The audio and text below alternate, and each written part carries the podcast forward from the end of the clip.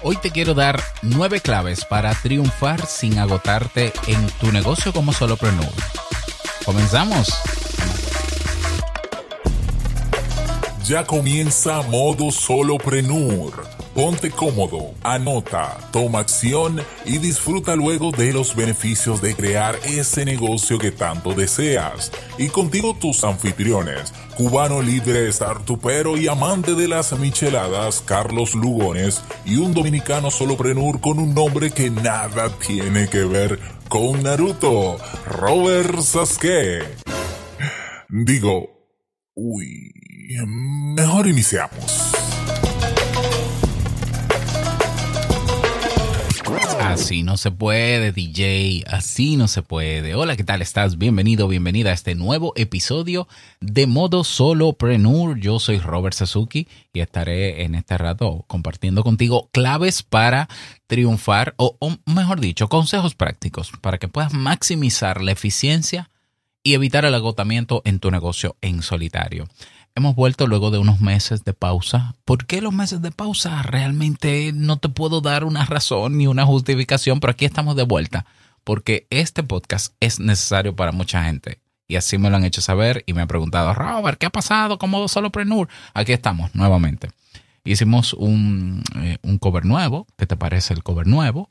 Y nada, vamos a entrar en materia. Quiero saludar desde aquí a mi hermano Carlos eh, Carlos, avísame para que nos pongamos, ahora que reactivamos esto, nos pongamos de acuerdo para que trabajemos algunos temas juntos, o todos los que tú quieras, evidentemente.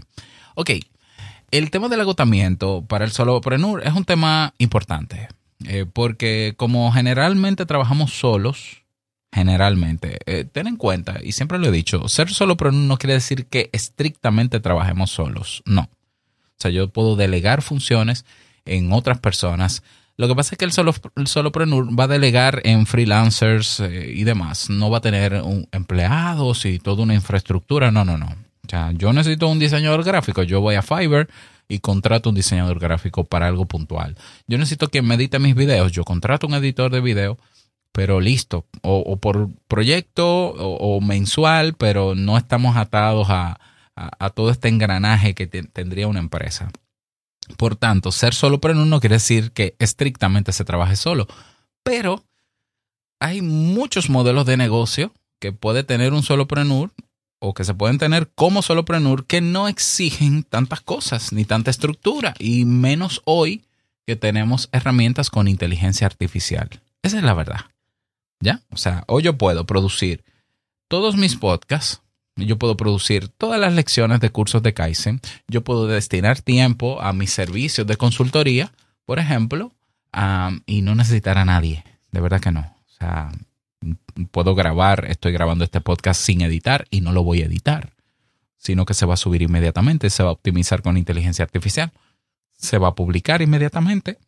Y entonces hay elementos, hay claves que pueden ayudar a que tu trabajo sea eficiente. Eficiente recuerda que es la mezcla entre eh, hacer las cosas y hacerla en el menor tiempo posible. ¿Para qué? Para que te sobre tiempo para vivir.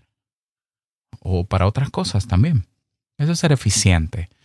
Entonces hay un problema muchas veces, los solopreneurs sufrimos del problema de no ser eficientes y a veces nos ahogamos en tantos pasos dentro del flujo de trabajo diario. Y a veces es tanto el flujo que nos bloqueamos o nos saboteamos para no hacer y entonces nuestro negocio que depende sobre todo de nosotros se cae. ¿Ya? ¿Por qué? Porque nos agotamos. Nos agotamos no necesariamente porque haya mucho que hacer, sino porque al ser tan complejo lo que hay que hacer, nuestro cerebro prefiere sabotear ese proceso y decir, no, usted no va a hacer eso, siga viendo su serie de Netflix favorita y listo. Entonces, la lucha más grande que tiene un solo prenur para sostener su negocio es consigo mismo. Esa es la verdad. La lucha más grande es consigo mismo. Para que tú veas que no todo es color de rosa. Estamos en una época donde ser solopreneur es una ventaja. Incluso frente a ser un empresario. Hoy hay personas ganando millones de dólares siendo solopreneurs. Y todos sabemos que el solo hecho de pensar en tener una, una empresa, tú te imaginas la estructura, las dimensiones que debe tomar una empresa para que funcione, imagínate que tienes que lidiar con personal. estar atento a todo. Y como quiera, hay que estar atento a todo. Bueno, el ser solopreneur no escapa a, a, complicaciones también, a cosas complejas. Y una de ellas es el agotamiento o el sabotaje de nuestro negocio porque no somos eficientes. Simplemente. Ya. Hay gente que no solamente no es eficiente, sino que tiene que lidiar constantemente con el fenómeno del impostor, esa idea de creer que mi producto no es suficientemente bueno, mi servicio tampoco, y entonces yo me encierro y entonces no cobro y entonces no vendo y no me pongo a hacer lo que me toca hacer para levantar mi negocio. Es un ser solopreneur es un trabajo arduo porque todo depende de mí, pero es posible. Ahora, para que sea posible hay que organizarse y hay que ser disciplinado y tomar en cuenta estas nueve claves que te doy a continuación. Entonces, ¿cuáles son esas claves para más maximizar la eficiencia? Evitar el agotamiento en tu negocio en solitario. Número uno, siempre planificar. Siempre. Siempre. O sea, va a comenzar la semana, el domingo. Siéntate a planificar la semana. Define los objetivos de la semana. Si tienes objetivos a largo plazo, mejor, pero enfócate sobre todo en la semana. Desglosa los objetivos en tareas pequeñas, manejables cada día, poquito a poco. ¿ya? Saca el espacio donde vas a trabajar, el espacio físico y el espacio de tiempo en el que vas a trabajar. Quita cosas para que en ese espacio de tiempo no hayan interrupciones. Y claro, utiliza las herramientas que, prefieras para que eso quede plasmado por escrito. Ya sea una lista de tareas, ya sea un diario, ya sea un cuaderno, ya sea un calendario, ya sea una agenda, pero no se planifica en la mente. Hay gente que dice, no, yo tengo la planificación en mi mente. No, sácala de tu mente. ¿Por qué tienes que sacarla de tu mente? Porque si no, te va a aturdir. El cerebro necesita vaciarse.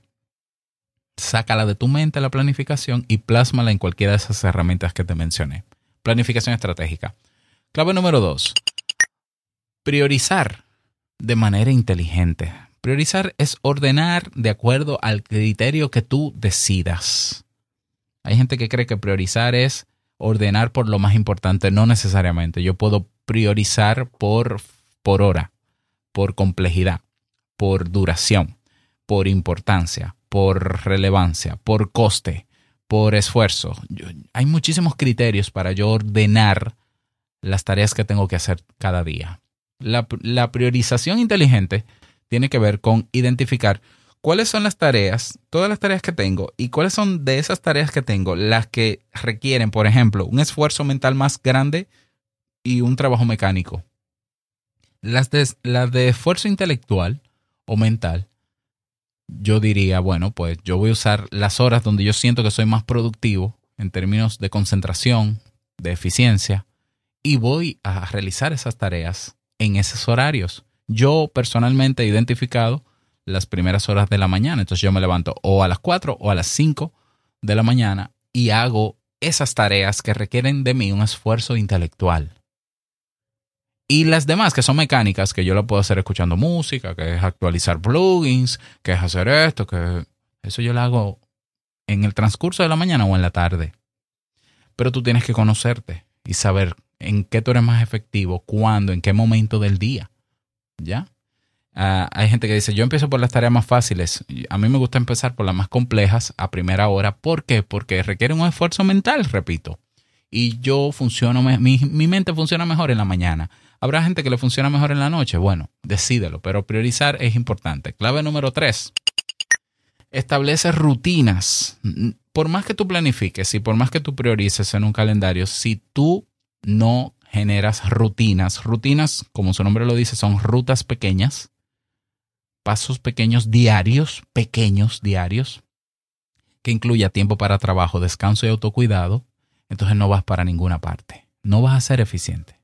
Entonces, crea una rutina diaria que incluya tiempo para trabajo, descanso y autocuidado y mantén una hora de inicio y de finalización de tu jornada laboral establecer rutinas y respétalo y síguelo.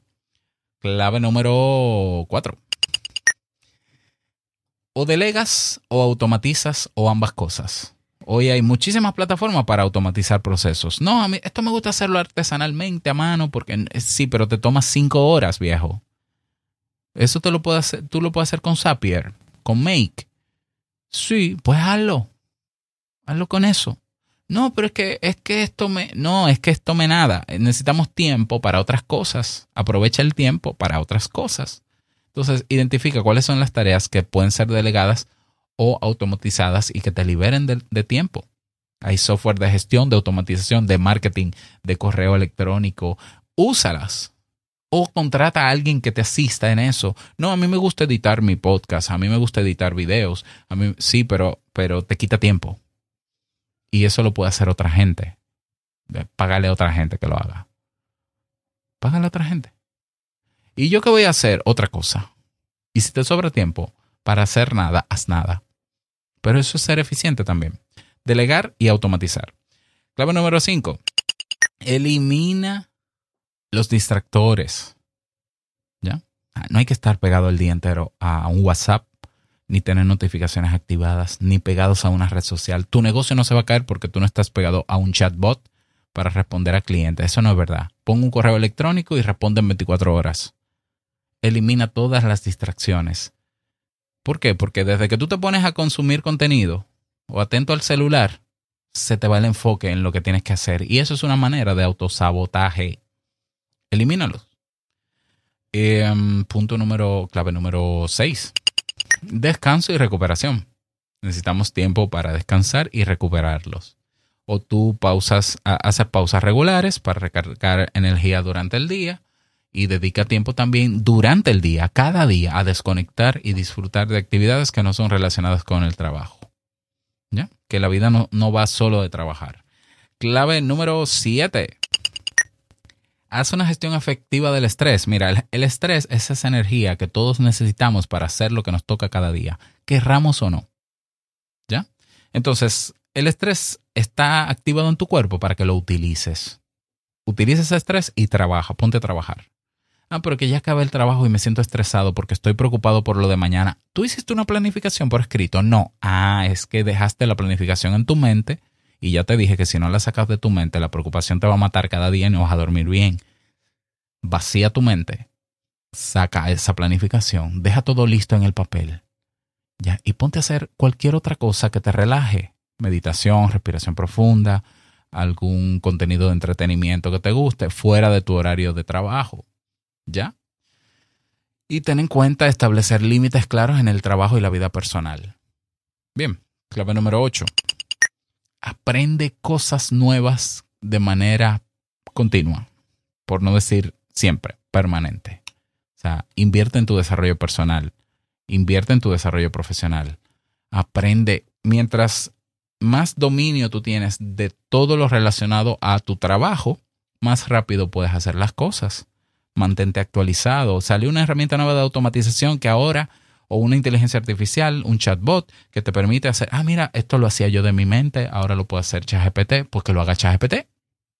Listo. Pero yo tengo que saber cómo sacarle ese contenido a ChatGPT. Entonces aprendo sobre prompts. Bueno, pues déjame aprender cómo hacer buenos prompts. Ah, no, que salió ahora un sistema que tú puedes adaptar a tu página web que hace esto, pero ¿cómo se hace? Aprende, saca tiempo para aprender, porque aprender te hace ser más eficiente también y ahorrar tiempo. Y clave número 9, y no menos importante, el VIP. Celebra tus logros. Reconoce tus avances cada día, aunque sean pequeños. ¿Ya? Y celebra tus hitos. ¿Por qué? Porque eso va a reconfirmar tu motivación, te va a dar la satisfacción personal que tú necesitas. ¿Para qué? Para continuar. Ahí tienes nueve claves para triunfar en tu negocio como solopreneur desde ya. Ponte a trabajar en eso. Me cuentas cómo te fue. Si te quieres comunicar conmigo, escríbeme un correo a robertsazuke.com barra contacto. Y si te quieres unir a mi canal de Telegram, donde comparto información sobre este y otros de mis podcasts, robertsazuke.com barra Telegram. Nada más, desearte que te vayas súper bien en tu negocio y en tu vida como soloprenur. Y no quiero finalizar este episodio sin recordarte que el verdadero propósito de todo negocio es servir y que el dinero es una consecuencia de eso. Nos escuchamos la próxima semana, sí, en un nuevo episodio. Chao.